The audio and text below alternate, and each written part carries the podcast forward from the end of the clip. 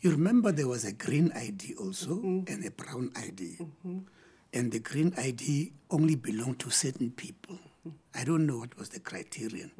And these people were able to buy liquor during the days of prohibition. It's not business people or maybe you know pro- affluent professionals, professionals, you yeah. know.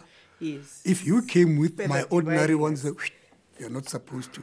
But if you had that ID, then you can get a ration about six pints of beer, a bottle of wine, and a bottle of spirits. That's your ration for the month. That was good. Mm. That was good, yes. Mm. But that's why Shebeens came up. That was the beginning of Shebeens. to- I've already exhausted my quota. So because it's exhausted, where do I go to? Somebody has got it illegally. So most of the people used to go to the hobos because now the whites got it over the counter without producing anything.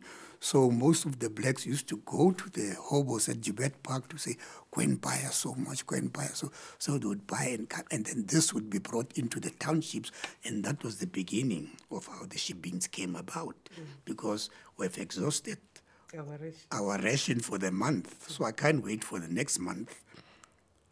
So, and it was And because of the ID, this pass.